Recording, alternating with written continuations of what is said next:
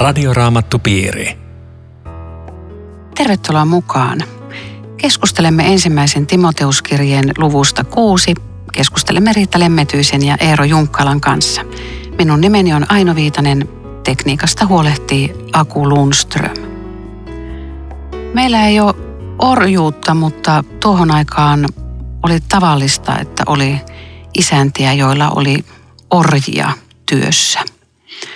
Mitä sitten, jos on näin, että, että tämä isäntä onkin kristitty ja, ja tuota, orja on kristitty, muuttaako se jotenkin sitten arkielämässä sitä suhtautumista puolin tai toisin jotenkin?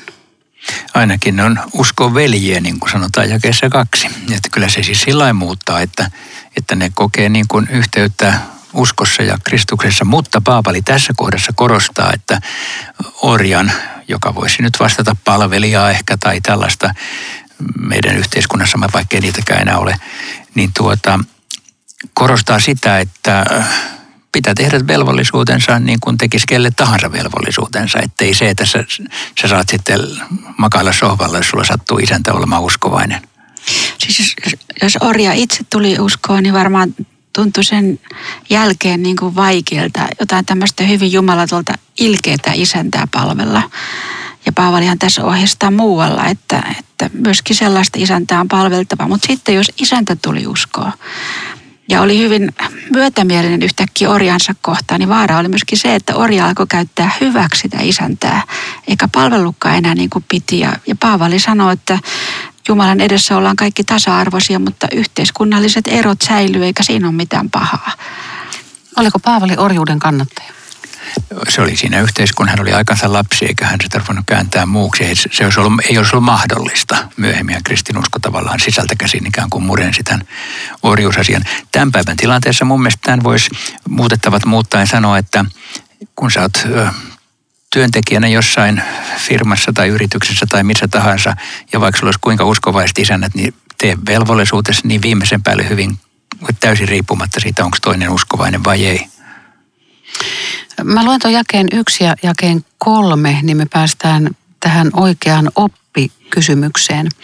Orjan asemassa olevien tulee osoittaa isännilleen kaikkea kunnioitusta, jotteivät Jumalan nimi ja meidän opetuksemme joutuisi huonoon huutoon. Se, joka opettaa toisin eikä seuraa Herramme Jeesuksen Kristuksen terveellisiä sanoja ja uskomme mukaista oppia, on pöyhkeä eikä ymmärrä mitään. Miten Eero voi erottaa raamattua Jumalan sanana kunnioittava tekstiuskollisuus tämmöisestä pelkästä kiistelyn halusta ja tekstin väärentämisestä? Niin, no mä ekaksi sanoisin tästä, että tässä siis korostetaan oikeata oppia, joka on sillä hyvä muistaa, että joskus sanalla oppi on tämmöinen negatiivinen kaiku, että ei, emme ole opillisia, vaan me vain niin kuin rakastamme toisiamme. Mutta opilla on merkitys. Uskolla täytyy olla tiedollinen sisältö. E, ei ole samantekevää, mihin me uskomme. No sitten sä kysyit, että miten, miten voi erottaa. No sitä tietenkin täytyy yrittää erottaa sillä ö, kyvykkyydellä, mikä, mikä kullakin on. Eli että arvioida mielessänsä, onko tämä kristillisen uskon perusasioiden suuntaista ja mukaista opetusta.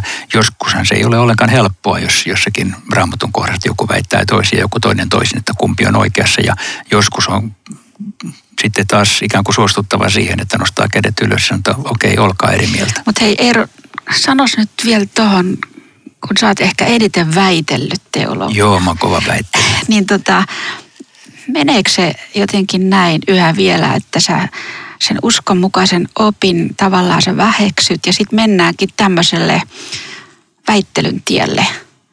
Vai, vai miten se koetit, miten se... Niin, tässä siis lukee näin, että hänellä, siis tällä jollakulla, on vain kiihkeä halu väitellä ja kiistellä. Sellaisesta syntyy kateutta, riitaa, herjauksia, ilkeitä, epäluuloja ja alituista kinasteluja jotenkin kuulostaa hirveän ajankohtaiselta. Mä ajattelen nyt tämmöisiä somekeskusteluja ja muita. Mutta onhan mä joutunut siis näistä uskon kysymyksistä vääntää monessa aikanaan ka- kaikenlaisissa kohdissa. Oikean ja väärän opin raja, raja on, on jouduttu vetämään. Ja minusta tämä teksti muistuttaa siitä, että, ei väittelyä väittelyn takia. Jos toinen on eri mieltä, niin sun eka asenne on se, että sä yrität kuunnella häntä. Hän saattaa olla oikeassa ja sinä väärässä. Eli sellainen kunnioittava asenne silloinkin, kun ollaan jyrkästi eri mieltä, on mun mielestä tosi tärkeää.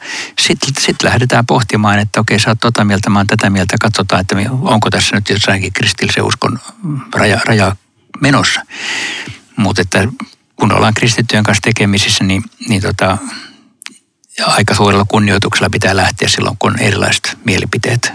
Mutta tässä vaikuttaa, että tämä on niin kuin vielä, vielä enemmän härskiä tämä, tämä koska tota, pitävät uskontoa vain tulolähteenä. Että se ei ole niin kuin haitakaan nyt totuutta pilpittömästi, vaan tota... Joo, toi on sinänsä kiva, kiinnostava, että haetaanko totuutta vilpittömästi vai ei, koska kyllähän tavallaan kaikki, kaikki sanoo, että ne hakee totuutta vilpittömästi, vaikka ne oikeasti on ihan omalla asiallaan. Mm. Että sen erottaminen on aika vaikea, mutta että se ero kyllä on olemassa. No, voitaisiin aina vielä, jos mä uskomme mukainen oppi, jos joku miettii, että mikä se on, niin varmaan tähän vastauksessa riittää uskon tunnustus. Siinä on uskomme mukainen oppi napakasti ja, ja joka tästä sitten lähtee väittelee ja vetää sitä maton alta pois.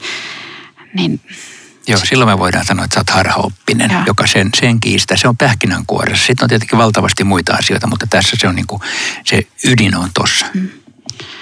Mutta silloiset opettajat, ne, ne käytti hyväksi Jumalan nimeä voittaakseen itselleen rahaa ja se uusi tieto, mikä heillä mukaan oli, se makso. Sitten mä haluaisin ottaa tähän ihan toisen ryhmän, jotka haluaa kiistellä ikään kuin tai heittää tämmöisiä kysymyksiä. Silloin aikanaan, kun mä oon tullut Jumalan kutsumaksi, niin, niin mä oon ikään kuin, en, en ole niin kuin rahaa halunnut, mutta mä oon halunnut niin kuin niillä mun tiukoilla kysymyksillä saada niin kuin, ää, mä oon halunnut nähdä, että pystyykö se vastaamaan mulle sillä tavalla, että mun, mun orastava usko löytää ymmärrystä.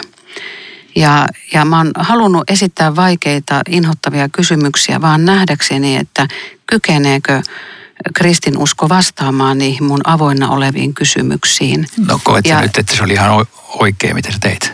No kyllä mä, kyllä mä siinä mielessä mä koen, että, että on, on tosi hyvä, että ihmiset saa esittää järjellisiä kysymyksiä ja järjettömiä kysymyksiä ja että niihin vastataan rauhallisesti ja otetaan huomioon sen ihmisen kysymykset, koska, koska juuri niiden kärsivällisten vastauksien ansiosta pikkuhiljaa sai todeta, että hei, että, että tämä, tämä uskohan on myös kaikessa järjettömyydessään ihan järjellistä kyllähän Paavali varmaan samaa mieltä sun kanssa, että ei tässä Joo, ole mitään olisi, väärää. Kyllä, kyllä. Aina, aina Paavali on nyt samalla linjoilla. Mutta tota, tässä pitää nyt muistaa, että kyse on semmoisista ihmisistä, jotka ovat menettäneet järkensä ja Joo. kadottaneet totuuden. Ja tämä on sitten ihan turhaa katsoa, että löydetäänkö me tästä yhteisymmärrys, jos, jos mm. et usko, että olet syntinen ja Jeesus on vapahtaja, niin ja mehän ei tiedetä, mikä harhaoppi siellä oli menossa. No se silloin. on se knoosis, joka, joka tota, Gnostilaisuus. Gnostilaisuus, joka, joka kiisti jyrkästi sovitustyön muun muassa. Joo. No tässä sanotaan näin, että jakessa kahdeksan, kun meillä on ruoka ja vaatteet, saamme olla tyytyväisiä.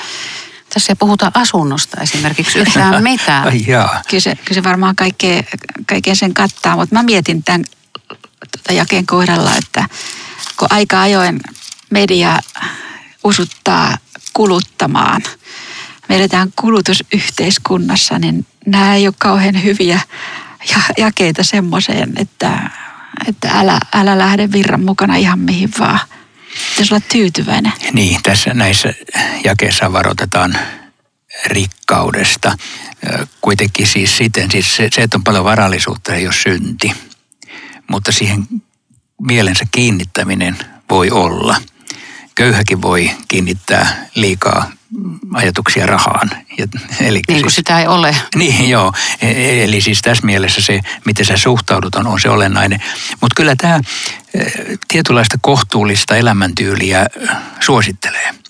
Että ei liikaa eikä liian vähän. Sehän on se on taustalla toi sanalaskujen kirjan 30. luvussa oleva hieno kohta, joka, joka on joskus ennenkin luettu, kun on tämän tapainen ollut, että älä köyhyyttä, älä rikkautta minulle anna, anna minulle määräosan leipää. Se on hyvin kaunis mm. kohta, jossa rukoillaan sitä, että saataisiin se mikä on tarpeen, mutta ei liikaa kuitenkaan. Ja, ja sekin on jotenkin semmoinen Jumalan lahja ihmiselle, jos hän on tyytyväinen. Siis sä oot, sä oot niin vapaa-ainaisesta, että tomma tarvitsee ja tomma haluu ja tomma mene nyt ostamaan. Ja on niin kuin rauha semmoisen elämän tason kanssa, että mulla on mitä mä tarvitsen, just niin kuin Eero sanoi, se on, se on aika hyvä onnen lähde, tämmöinen tyytyväisyys. Niin, eikö tämmöinen minimalismi ole tavallaan vastareaktio sille, että ihmisten nurkat on täynnä roina ja tavaroita, josta ne pysty pitää huolehtia eikä pyyhkiin pölyjä. Ja, ja sitten tämmöinen, että kun on vähän, vähän tota tavaroita ja asioita, niin sun on mielikin jotenkin rauhallisempi.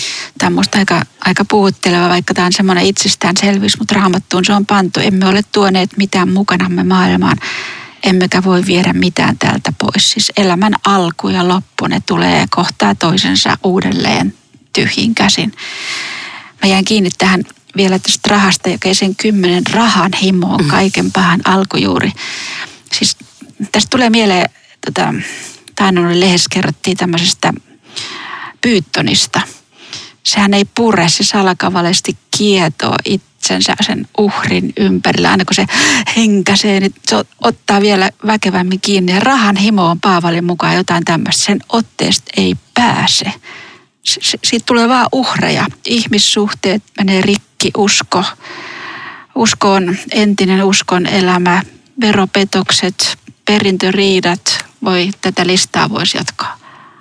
Joo, se on, se on aika jännä. Tässä niinkin voimakkaasti Paavali tätä, kun miettii vielä sen ajan yhteiskuntaa, että ei niillä nyt varmaan mitään hirveitä rahoja ollut. Toisaalta rikkaiden ja köyhien välinen ero on aina ollut suuri siellä, missä on tämmöinen kehittymättömämpi yhteiskunta. Et tuota, aika vahvasti hän sanoo, että, että rahan himo voi viedä, viedä sut ohi, ohi Kristuksen. Et jotenkin nyt nykyisin helpompi on ajatella, että okei, jotkut on rikkaat, kun käy mitä vikaa, rikkaat voi antaa enemmän, niin kuin voikin.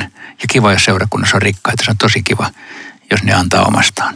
Mutta sitten miten ne suhtautuu siihen, mit, mit, mitkä on niiden vaarat. Nyt tässä kun itse ei ole kovin rikas, niin on tota helpompi osoittaa sormella niitä, että sanot, hei, että antakas meillekin vähän. Mä olin yhdessä keskusteluohjelmassa, jossa yksi keskustelija oli lottomiljonääri. Ja musta oli hauskaa haastatella häntä, että kuule, miten teillä sitten kaikki meni niin hän sanoi, että vaan huonompaan suuntaan. Jokainen perheenjäsen ajatteli joka päivä sitä, sitä pottia, mikä nyt tuli. Ja mitä me voitaisiin ostaa uusia tehdä. Kellään ei ollut enää hyvä olla, kun ajatukset pyöri siinä rahassa. Aika mielenkiintoista. Eikö Ja, ja mä mietin kanssa tätä lottohommasta, että sitten jos lottosumma on joku aivan mielettömän suuri, niin siitähän äh, revitellään otsikoita, mutta ihan niin kuin ihminen tekisi jotain enemmän kymmenellä miljoonalla kuin miljoonalla, äh, siis kun se miljoonakin on ihan käsittämätön summa tavalliselle ihmiselle. Mutta jotain jokin ihmisessä on tällainen valtava Jossakin on tehty tutkimus, että 75 000 euroa on se raja, jonka jälkeen ihmisen onnellisuus ei enää lisäänny. Ai Eli siihen asti se jotenkin pystyy niin kuin parantamaan hiukan sitä elämänlaatua, mutta se tämmöinenkin tutkimus on tehty. Okei, mun laatu voisi vielä parantua pikkuisen. mutta mut tämä on jotenkin niin syvässä, vaikka me ei olla rikkaita nyt tässä, mutta siis jos on muuttanut isosta asunnosta pienempää, niin jokainen muuttaja voi, miten meillä voi olla näin paljon tavaraa. Mä en käsitä kaikki paikat täys. Siis jotain luontaista se on, että mm. tähän vähän ei ole helppo tyytyä. Joo, mä muistan, kun me oli pakattu Afrikkaan lähtiessä kamat laatikoihin sinne sun tänne ja sitten me oltiin kolme vuotta ilman niitä tavaroita. Sitten me tultiin tänne takaisin, niin mä muistan ajatelleeni, että tarttiskohan niitä koskaan avata enää. Mutta kyllä ne avattiin. Tämä on Radioraamattu Piiri. Ohjelman tarjoaa Suomen Raamattuopisto www.radioraamattupiiri.fi. Jatkamme keskustelua Riitta Lemmetyisen ja Eero Junkkaalan kanssa. Minun nimeni on Aino Viitanen. Ja käsittelyssä on tällä hetkellä ensimmäinen kirje Timoteukselle luku 6 ja jakeesta 11 eteenpäin. Luen vanhan käännöksen mukaan jakeen 11. Mutta sinä, Jumalan ihminen, pakene semmoista ja tavoita vanhurskautta, jumalisuutta, uskoa, rakkautta, kärsivällisyyttä, hiljaisuutta. Oh, mielenkiintoista. Mä luen tämän uuden mukaan. Tässä oli vähän eri sävyjä. Mutta sinä Jumalan ihminen, karta kaikkea tätä. Pyri nuhteettomaan elämään, hurskauteen ja uskoon. Pyri rakkauteen, kestävyyteen ja lempeyteen. Ajatteliko jotain erityistä, kun sä luit sen vanhan? No, tämä hiljaisuutta. Ai, pidätkö sitä tärkeänä? No eikö toisaalla anneta ymmärtää, että, että kun me rukoillaan esivallan puolesta, jotta me saataisiin viettää rauhallista ja hiljaista elämää kaikessa Niin se on sana, sana lempeys. Vasta. Niin, niin. Joo. Että jotenkin semmoinen hiljainen elämä on hyvä. Siis mulle tuli mieleen nyt, kun me luettiin kaksi käännöstä, niin että on kohtalaisen hyödyllistä lukea eri käännöksiä. Koska siitä tulee joku uusi näkökulma. Me ei voida aina sanoa tässäkään tapauksessa, että kumpi on ikään kuin alkutekstiin nähden varmuudella parempi. Ne on hiukan mielipidekysymyksiä. Esimerkiksi pakene tätä tai karta tätä. Hmm. Kyllähän se pakene... Pakene on aika raju sana. Se on niin raju, että hetkinen sä lähdet juoksemaan niin karkuun. Mun mielestä karta on nykyaikaisempi sana, joka ehkä hiukan täsmällisemmin sanoo sen. Mutta sitten toi lempeys tai hiljaisuus, mä en osaa sanoa nyt alkutekstistä tässä kohdassa, koska usein on kysymys siitä, että sama sana voidaan kääntää monella eri tavalla. Musta toi sana pakene on erinomainen. Vieraissa kielissä käytetään myöskin sitä, koska tota, kun se kirjoittaja, Paavali ei painu mitään. Se seisoi keisarin edessä, maaherran eessä. Se ei pelännyt juutalaisten kiviä, Atena filosofia. Se ei painu ketään. Tässä on yksi kohta. Väärä oppi, jossa totuus on kadotettu. Raha, joka olisi nyt tyrkyllä. Pakene. Jos et pakene, sä menetät vanhuskauden, uskon, rakkauden, hiljaisuuden. Okei, kaikkea sun, sun, sel, sun selityksessä kanssa toi pakene on hyvä, mutta jos ei kuule tuota selitystä, niin tämä kartakin on ihan hyvä. Niin on. Joo. Mm. No kumminkin meille annetaan kehotus. Kilvoittele hyvä uskon kilvoitus. Siitä uskon jalokilpailu. Joo, siis mu- mulle se jäi sanoo sen, että uskon elämä, sitä pitää huoltaa. Se ei ole mikään tämmöinen itsestäänselvyys, että, että perille tullaan, koska täällä on niin paljon semmoisia asioita, jotka sen uskon haluaa riistää. Ja, ja tässä on semmoinen kaunis kehotus Timoteukselle.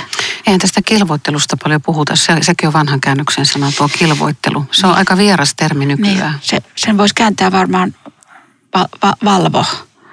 Niin, kilpaileminen tietenkin se ajatus vie siihen, että sun pitää tehdä parhaasi ja päästäksesi perille, eikä niinkään siihen, että sä kilpailet toisia vastaan. Ei tässä ketään vastaan kilpailla, vaan niin kuin itsensä vastaan. Mm. Mutta sen no, uskon harjoittamisesta puhutaan toisessa Joo, yhteydessä. Mutta Eli, toisaalta sitten eikö kristitylle olekaan se jo ikuinen elämä, kun koko ajan kehotetaan kilpailemaan voittaakseen sen omakseen. Että eikö meillä nyt ole jo se ikuinen On. elämä?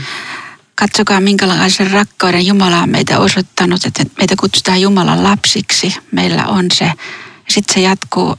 Vielä ei ole käynyt ilmi, mitä meistä tulee. Mm. Eli se on vielä tässä epätäydellisessä maailmassa. Sen takia se, sitä pitää huoltaa. Joo, mutta toi Ainon kysymys oli silti oikein hyvä, koska meidän pitää samanaikaisesti muistaa, että vaikka tämä uskonelämä kuinka repsottaisi, niin me ollaan pelastettuja Jeesuksen takia. Mutta sitten samanaikaisesti tee kaikkesi hoitaaksesi uskonelämääsi kaikilla niillä äh, välineillä, jotka Jumala on sitä varten antanut. Äläkä, äläkä siinä asiassa kuitenkaan lähde lepsuilemaan. Ole päämäärä tietoinen, että siihen Paavali viittaa. Siis nyt tulee mieleen Iivo Niskanen, jolla ei ollut mitään muuta kuin tämä yksi päämäärä. Ja kyllähän se auttaa myöskin sen tavoittamisessa. Hmm. No, jää 30. Jumala, kaiken elämän 13. lähde. 13, sori. Ja Kristus Jeesus, joka Pontius Pilatuksen edessä antoi todistuksensa ja lausui hyvän tunnustuksen, ovat todistajiani, kun kehota ja niin edelleen ja niin edelleen. Pontius Pilatus nostetaan tässä jälleen. Se on, se on aika hauska, että se, tavallaan se on siis täysin mitätön yksityiskohta, että yhtäkkiä joku maaherra vetästään tähän, kun Jumala ja Jeesushan ne on ne varsinaiset asiat. Mutta koska jopa meidän uskon tunnustuksemme on napattu tämä samainen Herra. Pontius Pilatus, ristiinnaulittiin Pontius Pilatuksen aikana. Niin se on sellainen historiallinen koukku, että tämä Jeesus, johon me uskomme, ei ole kuka tahansa Jeesus, vaan hän on se Jeesus Nasaretilainen, joka tiettynä historiallisena hetkenä tietyssä paikassa vuonna 30 Jerusalemin muurien ulkopuolella tapettiin ja maaherrana oli Pontius Pilatus. Se on niin tämmöinen historiallinen vahva kytkös. Sitä paitsi on, sattuu olemaan hauskaa, että Pontius Pilatuksen nimi on löydetty kesäreessä yhdestä kivestä. Että se on, se on kiveen hakattu se, se nimi. Onhan se muuallakin, siis Josefuksellakin, mutta... Hei, voisiko sinne olla myöskin tämä näkökulma, että Timoteus, kun Jeesus antoi tunnustuksensa, se maksoi hänelle elämän. Ja kun sinä tunnustat, se niin ikään voi maksaa sulle sun elämän ja hengen, mutta tunnusta silti. Mm, no joo, voi Onko olla. Tai sitten toi oli vähän kaukaa haettu selitys. Ei, kyllä se voi olla, että se on tässä sisällä tämä. Niin, siinä on tämä jää 14. Hoida sinulle määrättyä tehtävää tahrattomasti ja moittetomasti siihen saakka, kunnes Jeesus tulee. Et, et siinä on niin tämä Timoteuksen tehtäväksi anto. Joo, se, se on jännä, että minä kehotan sinua. Se on vähän niin kuin se viestikapula, joka tässä ei ihan vielä työnnetä käteen seuraavassa kirjeessä vasta, mutta, mutta, mm. mutta suunta on tämä, että tota, minä olen lähtemässä pois. Hoida, hoida tahrattomasti ja moitteettomasti. No, kuka on yksin kuolematon?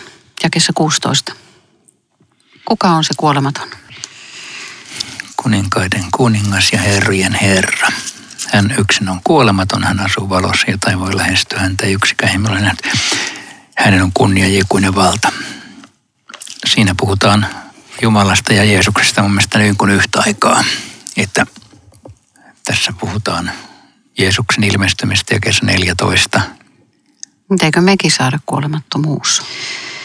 Joo, sitähän, senhän evankeliumia lupaa. Sehän onkin se järisyttävä todellisuus, mutta tai... Joo, niin sä mietit, kun tässä on, hän yksin on kuolematon, eikö me olla? Joo, joo, sä mietit tota. Mutta tässä tulee semmoinen hirveän juhlallinen kuva Jumalasta. Hän yksin on kuolematon, hän asuu valossa, jota ei voi lähestyä. Vähän niin kuin semmoinen tulivuori, että se sieltä tulee niin kuin tämmöistä tulta, mutta älä, älä vaan me lähelle. Ja, ja se, että, että tota Jesajas on musta niin upea sana, jonka voisi ottaa tähän rinnalle. Että Jumala ei ole kuitenkaan se, joka työntää pois luotaan. Musta tämä on niin upea. Jesaja 57, korkea ja ylhäinen hän, joka pysyy ikuisesti, jonka nimi on pyhä, sanoo näin, minä asun korkeudessa ja pyhyydessä, mutta asun myös murtuneiden ja nöyrien luona, virvoitan murtuneiden hengen, herätän elon nöyrien sydämen näitä kahta kun miettii, niin tulee semmoinen ihmeellinen olo. Joo, se, se oli tosi kaunis kohta. Tämähän tässä Timoteuskirja 6.16 niin on ladottu tällä tavalla niin runon muotoon ja se kertoo taas siitä, että tämä on tällainen varhaiskristillinen kiinteä uskontunnustuksen omainen lause, jota toistettiin, jonka Paavali lainaa sieltä ikään kuin omasta perinteestään. Mutta mm. tämä on, tämä on siis ihmeellinen näköala, jota Paavali vielä myöhemmin jatkaa, että, että kuolevainen on jokainen ihminen, mutta hänellä on mahdollisuus saada osa, osallisuus kuolemattomuuteen. Ja evankeliumi antaa sen ainoa tapa päästä siitä niin. Ja hän asuu valossa, jota ei voi lähestyä ja kuitenkin me, kuitenkin me voimme lähestyä. Eli tässä on tämmöistä kristinuskon paradoksia, että Jumala on niin pyhä, että me emme tietenkään sen pyhyyteen pääse. Ja kuitenkin meillä on yhteys isään. Ja jos Jeesuksen vielä kautta. vähän halutaan hiuksia, niin eikö ihminenhän on iankaikkisuus olento, että, että, että tämän ruumiillisen kuoleman jälkeen niin se olomuoto jatkuu joka tapauksessa, joko Herran yhteydessä tai kadotuksessa, mutta että ihminen on luotu alun perinkin iankaikkisuusolennoksi. Kyllä, ilman muuta, että ei tämä sana sitä niin kuin estä, vaikka tässä ylistetään Jumalaa tämmöisillä sanoilla. Joo, mutta tämä, häntä ei yksikään ihminen ole nähnyt. Siis Paavalillahan oli paljon hengellisiä kokemuksia ja näkyjä, mutta Jumalaa hän ei ikinä ole nähnyt. Ja mun mielestä se on niin kuin aika puhuttelevaa tämän jakeen rinnalla, mitä hän kirjoittaa ensimmäinen korintolaiskirje. Nyt näemme kuin arvoituksen tavoin, kuin kuvastimesta, mutta silloin kasvoista kasvoihin. Joo. Mutta tai... Jeesus sanoi, että joka on nähnyt minut, on nähnyt isän. Kyllä. Eli, eli meille riittää Joo, se. mä just menisin avata Johannes 1.18, että Jumala ei kukaan ole koskaan nähnyt. Ainoa poika, joka itse on Jumala, joka on aina isän vierellä, on opettanut meidät tuntemaan hänet. Että Jeesuksen kautta me kuitenkin nähdään Jumala, mm. siis Jumalan kasvot Jeesuksessa. Kaiken tämän juhlavuuden ja, ja, ja tämmöisen majesteettisuuden jälkeen Paavali alkaa sitten heti jakeessa 17, että varoita niitä, jotka tässä maailmassa ovat rikkaita. Mm. Eli me tullaan taas tähän rikkauteen ja omistamiseen. Joo, ja... Olisi, olisi jättänyt tuohon vaan tämän luvun. Taisi olla hyvä, että se palaa suotta mm. uudestaan. Se, se palaa tähän, koska jollakin tavalla tärkeä asia ja, ja, ja hän nyt tässä ihan jakeessa 18 kehottaa, että, että, että kerätkää rikkaudeksi hyviä tekoja. Ja, kyllä varmaan Paavalin mukaan rikkaiden pitäisi antaa köyhille. Niin, jakamaan anteliaasti omastaan mm. muille. Me voitaisiin nyt radion kautta kehottaa, että jos siellä on kuuntelemassa joku rikas kristitty, niin anna erittäin paljon rahaa Jumalan valtakunnan työhön tai köyhille tai lähetystyöhön tai kehitysyhteistyöhön, mikä sun sydämellä se on, niin anna tosi paljon, koska tämä työ tarvii rahaa. No entäs köyhät? Mitä köyhät voi antaa? Vähästään. Niin jo. Paavali sanoo jossain, että sen mukaan kuin mitä, mitä on, annetaan siis, että mutta tähän, tähän taustaksi vielä just se, Efesohan oli tämmöinen kauppakaupunki. Että mä oletan, että nämä rikkaat oli ihan oikeasti semmoinen ihmisryhmä siellä. Ja Paavali ei niin kuin väsy tavallaan muistuttamasta Timoteusta, että välitä myös heistä, jos jolla vaikuttaa, että, on, että heillä on kaikkea. Ja pysähdytä miettimään elämää lopusta käsin. Kannattaako kaikki jemmata vain omalle itselle? Niin, ja rahaa ei pelasta. Ei. Vaikka se olisi kuinka paljon. Mutta jonkinlaista aarretta sillä kartutetaan, kun annetaan pois. Että tämäkin on kiva, että, että siis antamalla sä kerät aarteita taivaaseen, taikka siis teet sellaista hyvää, että se tuottaa aina ikuisen elämän saakka. Ja, ja ajallisestikin se tuottaa, kun ajattelet, rikas ajattelee, että mulla on rahaa, mä oon riippumaton. Mutta se tekee myös yksinäiseksi. Mutta kun sä annat, niin sä oot yhteisöllinen. Ja sekin on kaunista. No, mitä mahtaa olla tuo tiedon nimellä kulkeva valhetieto tuossa me, meidän aikana, josta siis, ei, ei vasta meidän ajasta, mutta mä, siis se sana knoosis on kreikkaa ja se tarkoittaa tietoa. Ja tämä tämä porukka ja harhaoppi kertoo, että heillä on se, se varsinainen tieto, miten ihminen saa kuolemattomuuden ja pääsee ikuisuuteen.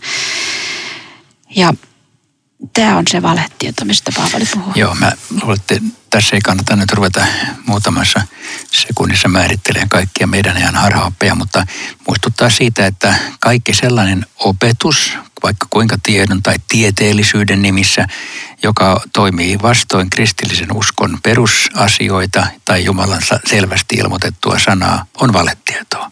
Ja siihen pitää ottaa etäisyyttä, siitä pitää varoa ja lähteä. Jos ei ole varma jostain, niin parempi olla sivussa. Radioraamattupiiri. Kiitos jälleen ystävät mukana olosta. Rukoiletko Riitta tähän? Elävä Herra Jeesus, me kiitämme siitä, että olet kutsunut meidät lapseksesi ja antanut meille iankaikkisen elämän aarteen. Ja tänään pyydämme sitä, että varjele sinä meissä tämä aarre, ettei mikään tässä matkalla pääsisi sitä riistämään. Aamen. Palataan jälleen viikon kuluttua. Hei hei. Radioraamattupiiri. www.radioraamattupiiri.fi